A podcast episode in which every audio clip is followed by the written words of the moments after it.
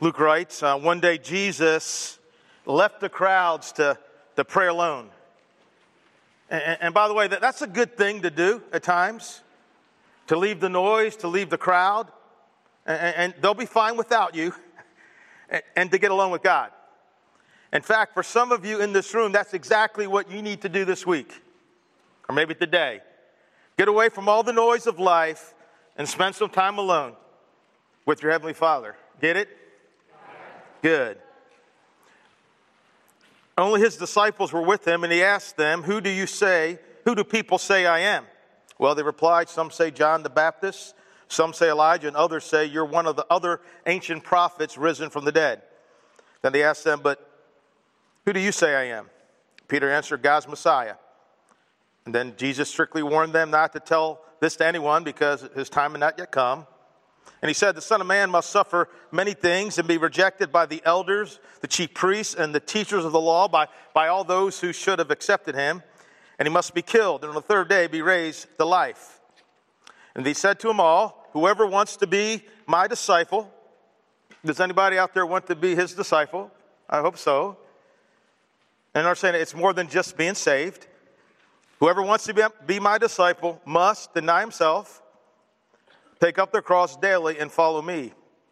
Whoever wants to save his life will lose it, but whoever loses their life for me will save it. What good is it for someone to gain the whole world and, and yet lose or forfeit their very self? What good is it for someone to gain the whole world and yet lose or forfeit their very self? Did, you, did you hear what Jesus is saying? He, he's saying that if, if you make your life all about you, then your life can never be all about Him. And not only that, Jesus is saying that if you do that, you will actually miss out on becoming the very person that God created you to be. In other words, you will lose or, or forfeit your very self. However, on the other hand, if you, if you get over yourself, if you deny yourself for His sake, you'll actually find your very self. You'll find the very life that you have been longing to live. Would you pray with me? Jesus, we thank you for your word. Father, we thank you for the wonder of creation. Holy Spirit, we thank you for dwelling in us and moving in this place. And I pray that your word today will not come back void, that it will accomplish the purpose that you have for it, God. I pray that you will find fertile soil God, not, not hard soil, not rocky soil, uh, not, not soil so covered with many other things that it just chokes out your truth the minute we walk out the doors, but may it find fertile truth. May we have eyes to see and ears to hear. And God, please enable me to share this truth the way you want it shared because it's all about you. In Jesus' name, amen. amen. Uh, well, today we're wrapping up a, a message series that began all the way back on February the 17th overcome the challenges that we face. And it's been a it's been a great series, and I'll tell you, God has been moving in the lives of many people in this room as we talked about such things as reversing anxiety, moving beyond insecurity, getting over our hurts, making fear our friend, overcoming discouragement, uh, overcoming loss, a grace disguise, and overcoming temptation. I'm not tapping out. And, and this morning, we're going to conclude this series, Overcome, by talking about what I, what I think is perhaps the greatest challenge that most of us will, will ever face. In fact, it's one that we must be prepared to fight daily, every single day of our lives, a challenge to get over ourselves.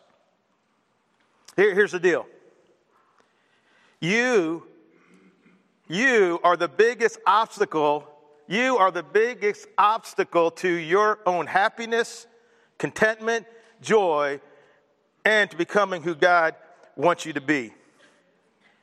And, and I know that I, I cannot solve this massive and deeply embedded issue in one conversation, but hopefully today I, I, can move us to, to consider and to be drawn to a, a, a freer and a better way to live, such that we all leave here today striving with a dogged determination to live out the mantra it's not about me. Look two people in the eye and tell them it's not about me.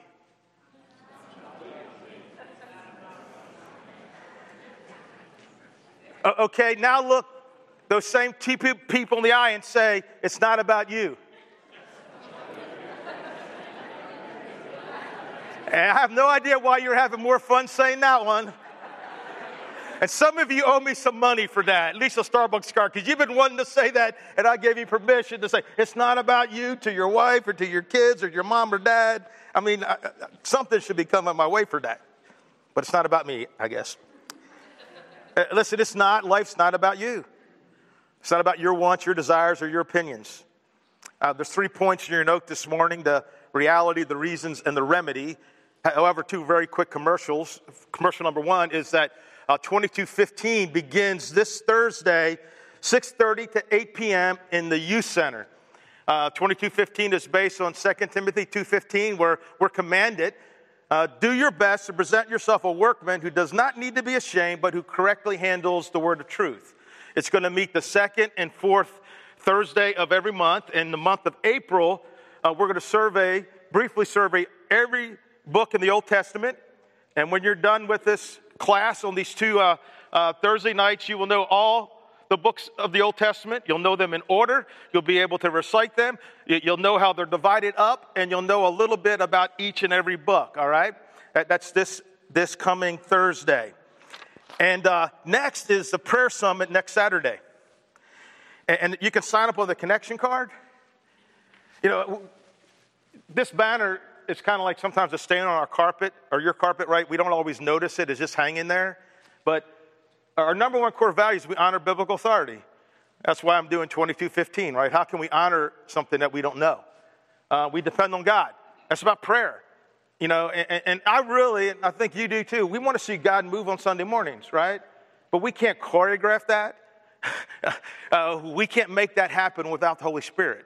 And, and on next Saturday from 9.30 to 12.30, Neil Wheeler from Waypoint will be coming here and teaching us how to make sure the Holy Spirit feels welcome every single Sunday. And I really encourage you to sign up. I, I, hate for me to have to call Neil up. Hey, Neil, guess what?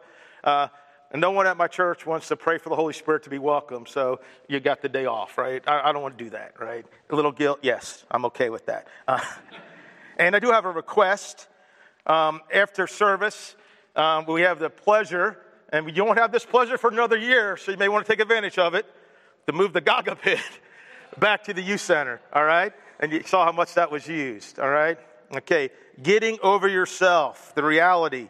Max Lucado writes There's a sickness that makes the Black Plague appear as mild as the common cold. Tally the death tolls of all infections, fevers, and epidemics since the beginning of time, and you'll still fall short of the number claimed by this single infirmity. Forgive me for being the one to tell you, but you are infected. You suffer from it. You're a victim, a disease carrier. You have shown the symptoms and manifested the signs. You have a case of, brace yourself, selfishness. You don't believe me? Suppose you're in a group photo. The first time you see the picture, where do you look? And if you look good, do you like the picture? If you're the only one who looks good, do you still like the picture?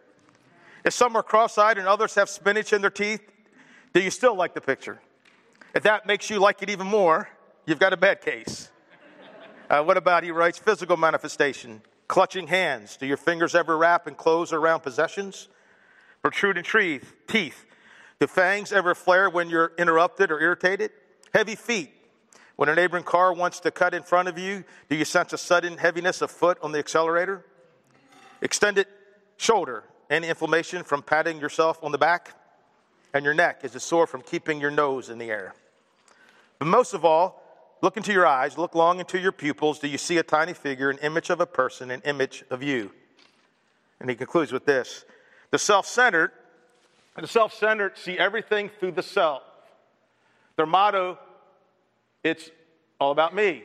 The flight schedule, the traffic, the dress styles, the worship styles. You know, he's a pastor to write that, right? Uh, the weather, the work, whether or not one works, everything is filtered through the mini me in the eye. I think he's right. Many people in our world, and maybe even a few in this room, are infected or disease carrier. Many people in this room see and filter pretty much everything through the mini me in the eye. We see selfishness in the garden. You know, it's amazing to me how much stuff, you know, the bad, mess up stuff can be traced back to Genesis chapter 3. Now, the serpent was more crafty than any of the other wild animals the Lord had made. He said to the woman, Did God really say you must not eat from any tree in the garden? Did God really say? Now, now, now what is Satan trying to get them to do? To doubt God's word, right? And listen, he does the very same thing today. Did God really say I need to forgive those who hurt me? Did God really say I have to love my enemies? Did God really say that sex outside of marriage is sin? Did God really say that gossip, slander, and negativity are destructive, divisive, and sinful? Uh, did God really say I need to tithe my income? Uh, did God really say I, I, need to use my talents and ability that God gave me to help serve His church and to make it stronger? Did God really say I must love my wife just as Christ loved the church? Did God really say that He must come first in my life and that compared to Him, I must hate my mother, my father, my wife, my children, even my own life? Did God really say? He still does the same thing, doesn't He? What does He whisper to you? Did God really say? And then you go on and, and we do whatever we know we're not supposed to do. woman said to the serpent, and, and that's where it goes downhill, right? Because Eve chooses to engage in a conversation with the wrong person and to listen to the wrong voices. You ever do that? We may eat from we may eat fruit from the trees in the garden, but God did say, You must not eat fruit from the tree that is in the middle of the garden, and you must not touch her, you will die. You'll certainly not die, the serpent said to the woman, for God knows that when you eat from it, your eyes will be open, and you will be like God, knowing good and evil. And here her focus begins to turn from God so quickly to herself. When the woman saw that the tree of the fruit was good for food, pleasing to the eye, and also desirable for gaining wisdom, she took some and ate it. She also gave some to her husband who was with her, and he ate it too. Again, it, it, it all, it all became about her and what was good and pleasing to her. You see selfishness in the garden, that's where it was born. Uh, we see selfishness in our culture. And listen, in our current American culture, I think the infection rate may be higher than ever before. I made the following post on my Facebook wall on Friday. Do you think that today's culture, 21st century America, is an increasingly self centered culture? And, and there's absolutely nothing scientific about my results, but 89% said yes, they think it is getting more self centered, and 11% said no, they don't think it's getting more self centered. Of those who said yes, one person said, uh, just read a job application cover letter or attend an interview. Lots of talk about self actualization and personal fulfillment, virtually nothing about doing good work or meeting the needs of the company.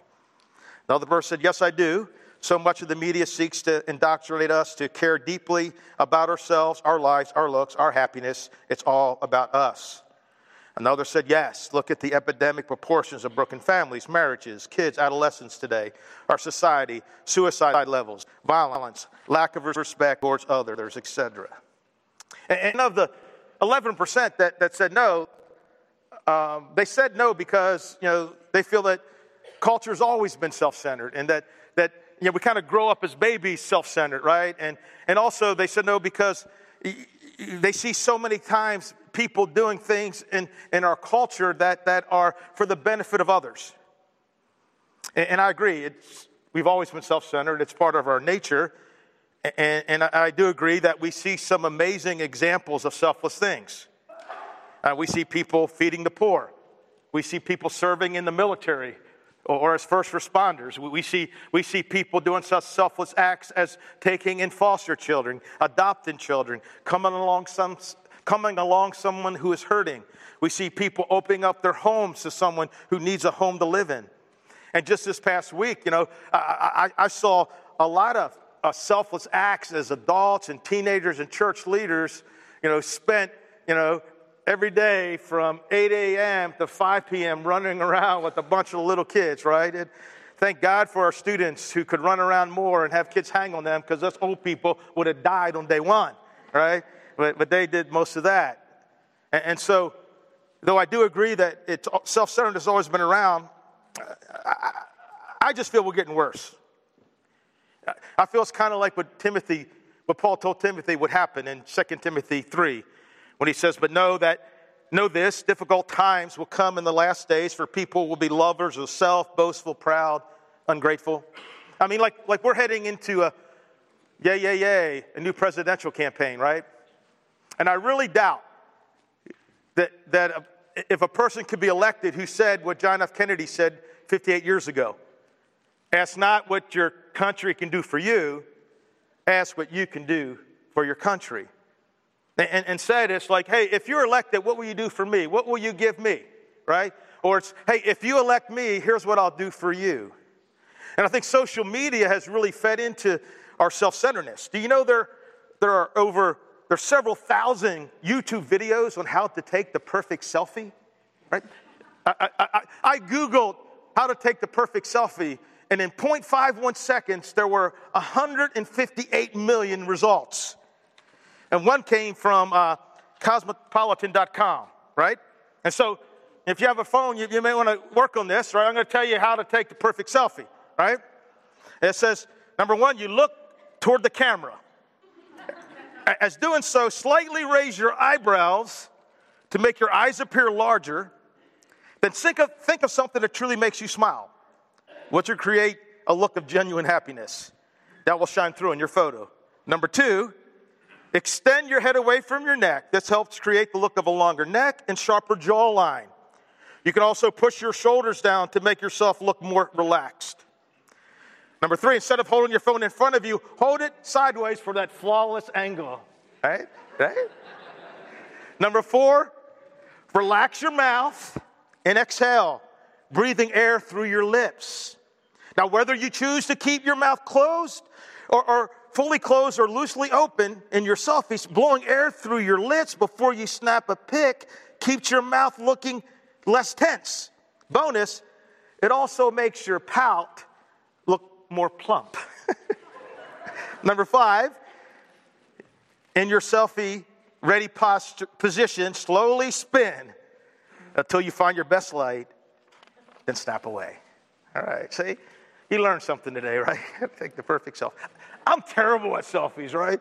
It's, I could take like a million, they look terrible. I got to grab a young person, right? Because I can't get that angle, right? Uh, we see selfishness in Scripture, and whatever we do, it's a mess. Uh, James says, whenever people are jealous or selfish, they cause trouble and do all sorts of cruel things. From Genesis to Revelation, uh, we see self centeredness causing trouble and giving birth to cruel things. See, it was selfishness that caused Adam and Eve to bite the forbidden fruit, Cain to murder his brother, Abraham to lie and say Sarah was his sister, Jacob to steal Esau's birthright, the ten spies to lie about and give a bad report, Samson to lose his strength. It was self centeredness that caused David to sleep with another man's wife, Herod to try to kill the Christ child, the religious to oppose Jesus. It, it was self centeredness that caused James and John to, to ask for a position of power. It's what caused the disciples to flee into darkness, Peter to deny Jesus, Pilate to crucify God. It's what caused the early church to grumble about food distribution. It's what caused Peter to dump his new Gentile uh, brothers because he was afraid of what his Jewish friends would think. And its selfishness is what caused the believers in Laodicea to be lukewarm. Whenever people are jealous or selfish, they cause trouble and do all sorts of cruel things. It's in the garden, it's in our culture, it's in Scripture. And it's also in our own lives. Uh, listen, when we peel back the layers of any relational conflict, buried beneath the rubble and the pain and heartache, we usually find major examples of ongoing, it's all about me, chronic self seeking. Listen, the reality of our selfishness is impossible to deny.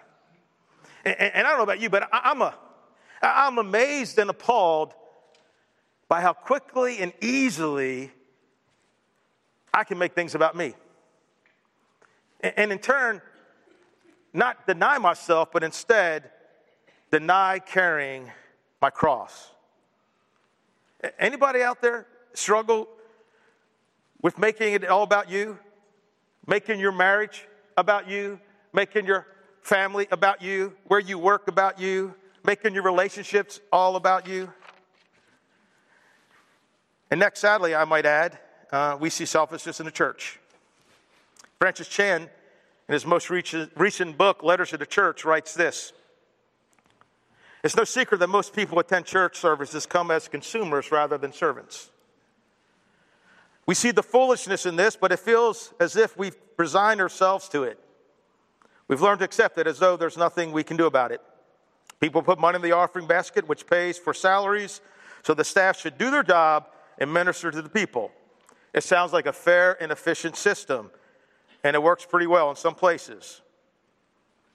It's not what God wanted, but it works. God wants you to resemble His Son, especially when you gather with your church family. Do you show up to gatherings looking to serve? He writes, so some of you hear that question and you feel burdened like a weight has just been placed on you. You already live a busy life and you want the church gathering to be a place of rest where you can be fed. He continues, if you think that sitting back and letting church staff feed you will bring you the most fulfillment, you're wrong. God promised that those who give will be most blessed, Acts 20, verse 35. Takers are the most miserable people in the world. it is our inability to take our eyes off ourselves and put them on others that destroys us. That's what Jesus saves us from. Uh, that's what the Holy Spirit wants to do in us. The most humble people are typically the happiest. Imagine, imagine gather a group of people who are trying to outserve one another. Have you ever been in a room filled with humble people who count others more significant than themselves? It's anything but burdensome. When servants gather together, everyone is built up. No one hates consumerism more than God because, the, because that mentality keeps the church from having the vibrancy he intended. Don't give up on the dream, he writes. The church doesn't have to remain a group of needy people complaining that they haven't been fed well enough. It can become a group of servants who thrive in serving. And I say, Amen. And, I just ask you have to raise a hand. Raise your hearts. You know, you know, would you like to join me in pursuing this dream, God's dream for this church? To become church where, where we gather to, to serve and to give and, and to love and to build up and to encourage and not simply to consume and to critique and to complain about what we want. Chan writes, uh, I love this quote. It's in your notes. It pops up on the screen. By catering our worship to worshipers, and not to the object of our worship, I fear we have created human centered churches. By the way, after Easter, we're going to do a study on the church together about what God says the church should be. Okay, that's the reality of selfishness. We, it's in the garden, it's in our culture, it's in scripture, in our lives, it's in the church. The reasons uh, our nature. It seems like ever since Adam and Eve took the bite of that forbidden fruit, that we are made in God's image have become selfish and self centered. Yes, we, like the world before Copernicus and Galileo, feel as though we are center stage and that the world or the world should revolve uh, around us, our needs and our wants and our desires. Result, we've been demanding our way and stomping our feet since infancy. Feed me, change me, hold me, play with me, pay attention to me, give me, serve me. We want spouses that make us happy, kids that make us look good, bosses that appreciate us, weather that suits us, coworkers who always ask our opinions and show us appreciation, and governments, churches, families, and friends who serve us and do things our way. Self seeking, self promotion, self preservation, self centeredness, it's all about me. A second reason we're so self centered and self seeking is, again, it's our culture. I mean, it's no mystery that our American culture that it feeds, promotes, creates, fuels, empowers, sustains, and exists on you and I being self seeking and self centered.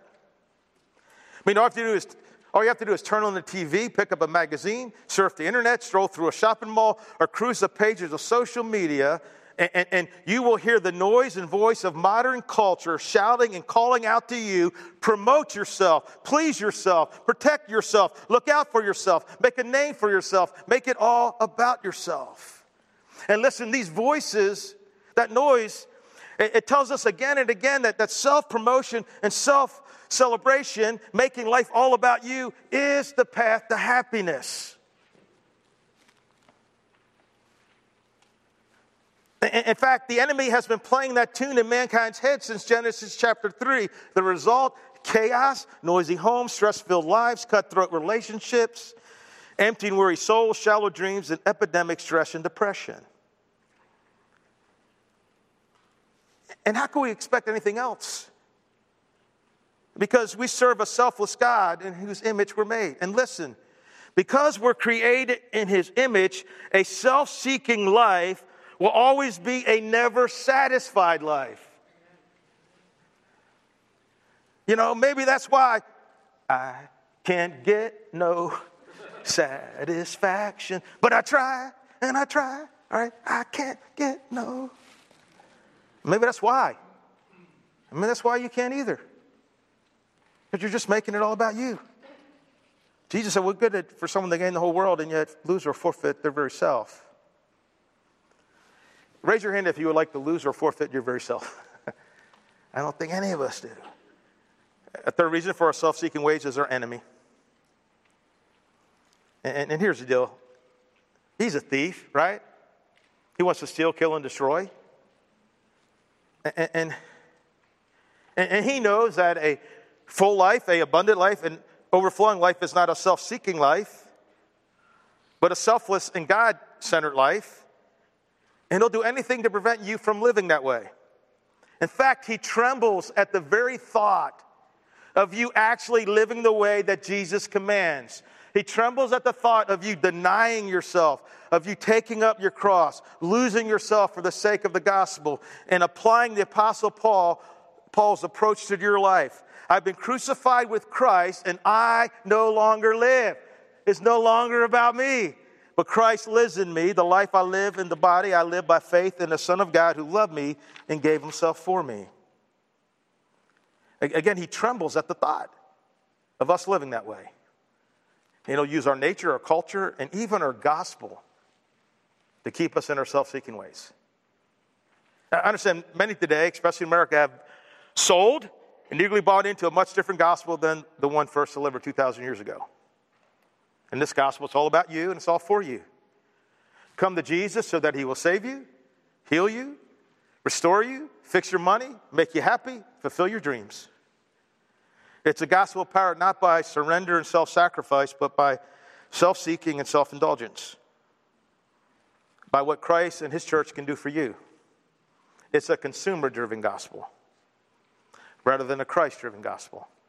Serve me, please me, feed me, meet my needs, and if you don't, I'll find some other place that will. And to be honest, pastors and leaders like me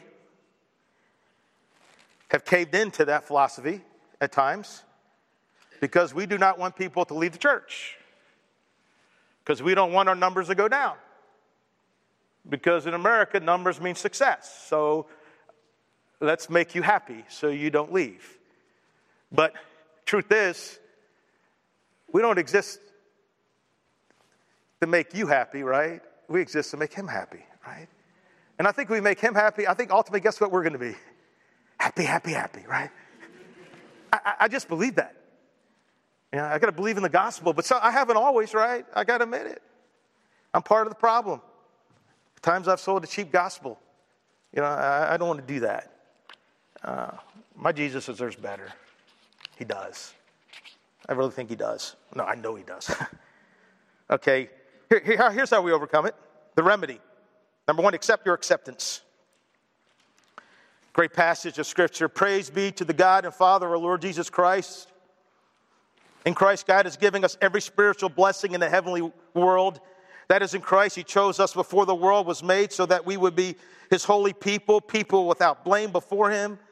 Because of his love, God has already decided to make us his own children through Jesus Christ. That's what he wanted and what pleased him.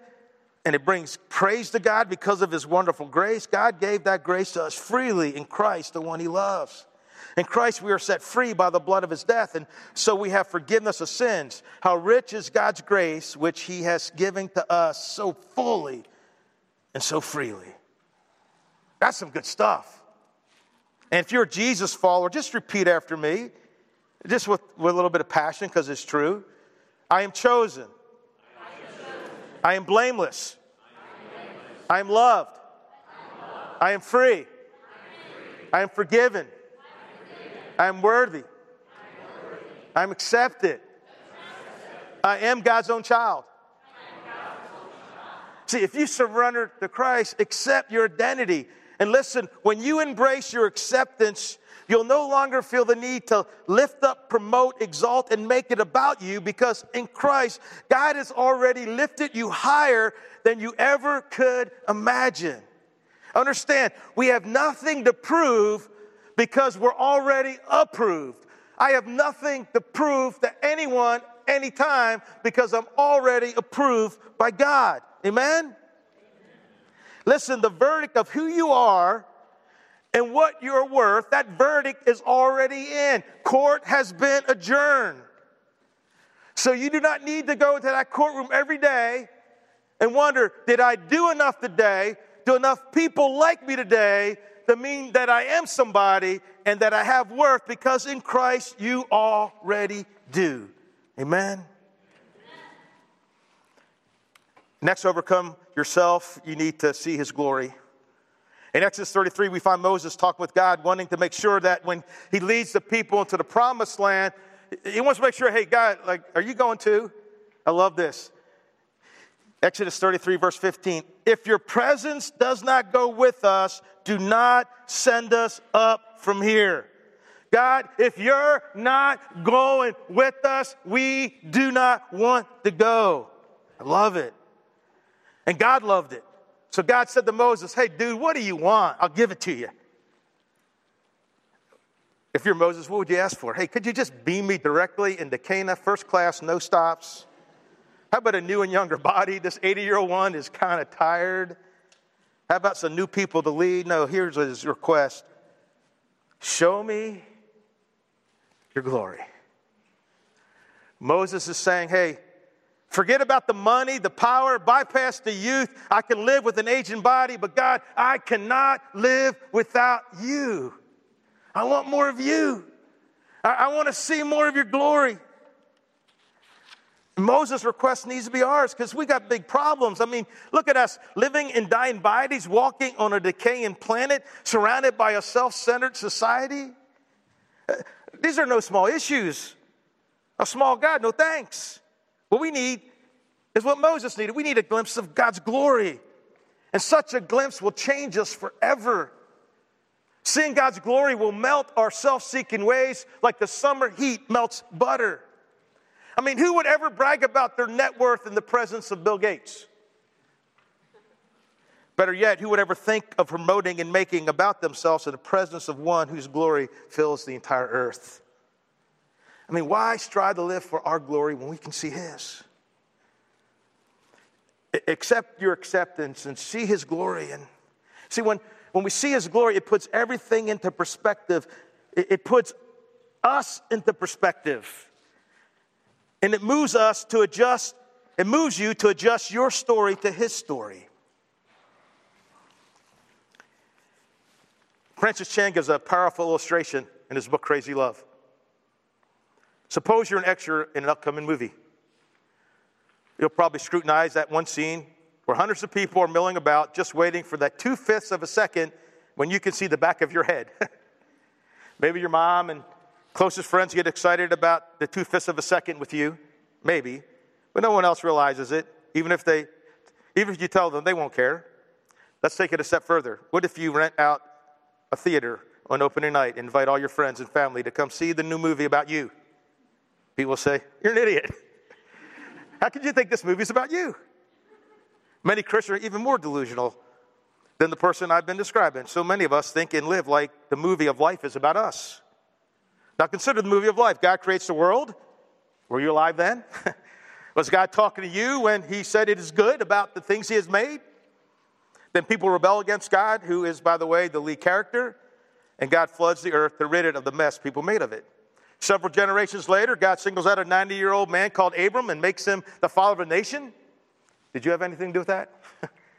Later along comes Joseph and Moses and many other ordinary, inadequate people that the movie is also not about. God's the one who picks them and directs them and works miracles through them. The next scene, God sends judges and prophets to his nation because his people can't seem to do the one thing he wants them to do obey. Then the climax, the Son of God is born among people who God still somehow loves.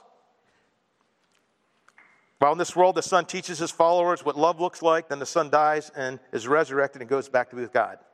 Even though the movie isn't quite finished yet, we know the last scene is a scene where every being worships God as he sits on the throne because he's worthy to be praised.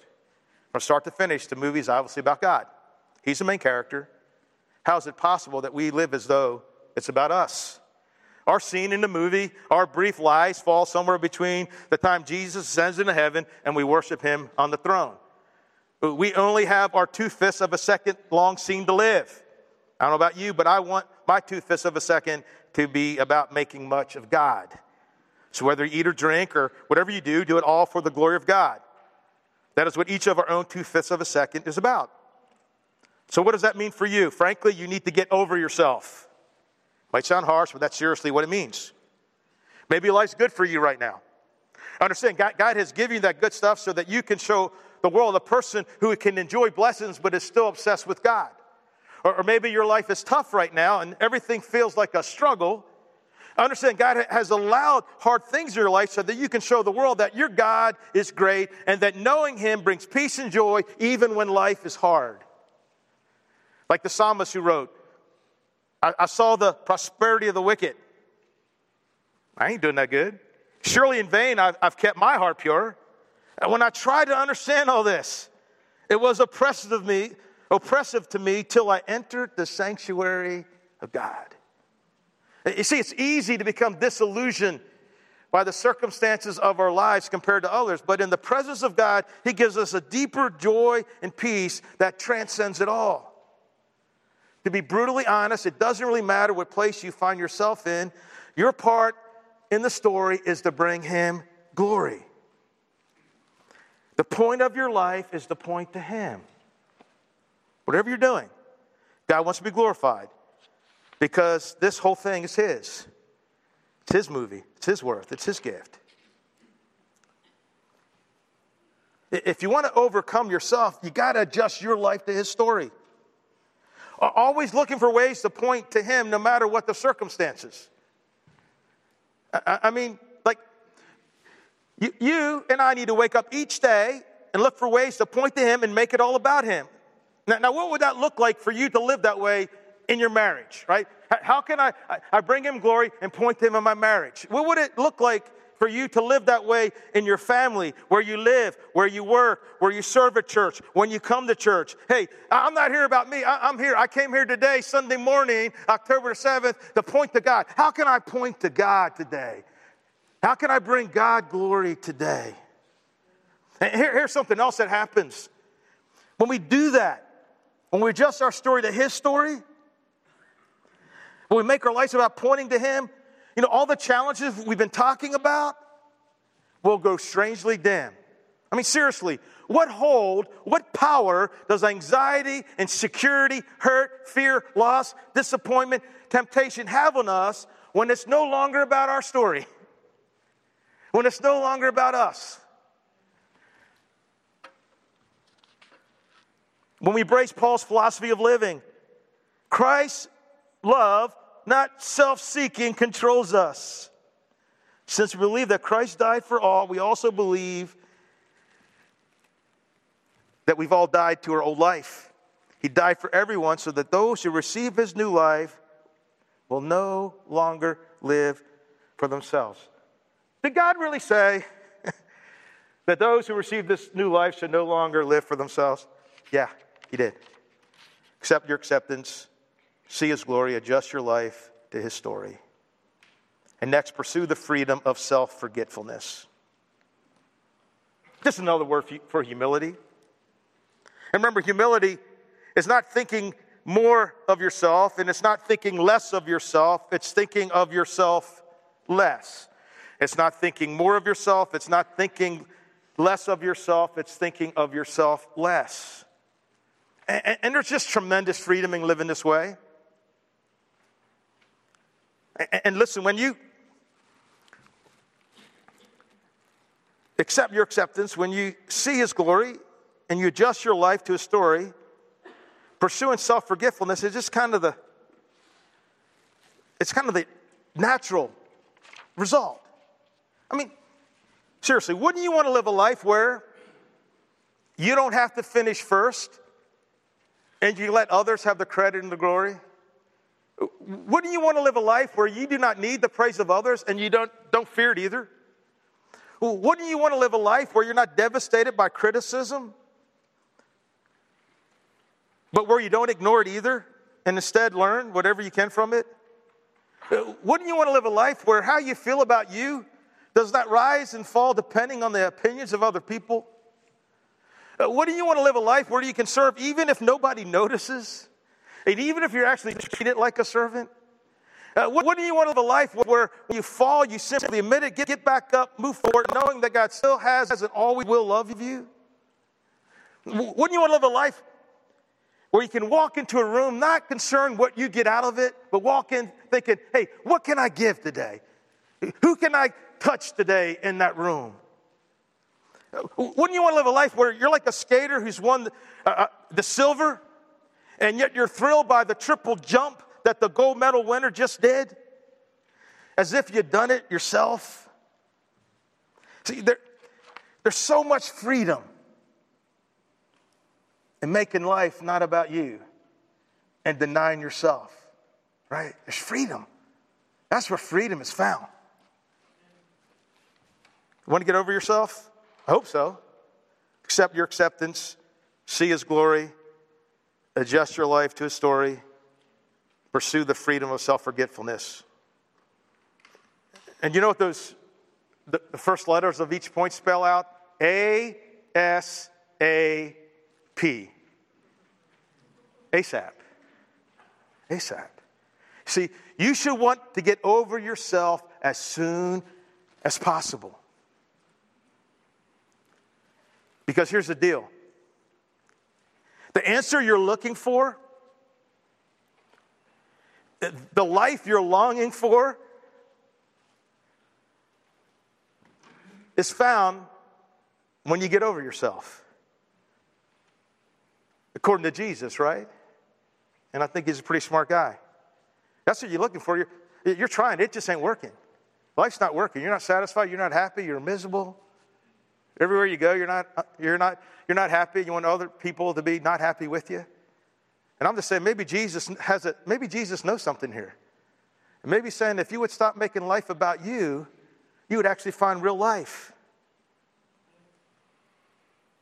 I know I need to get over myself, and I know it's a daily thing, right?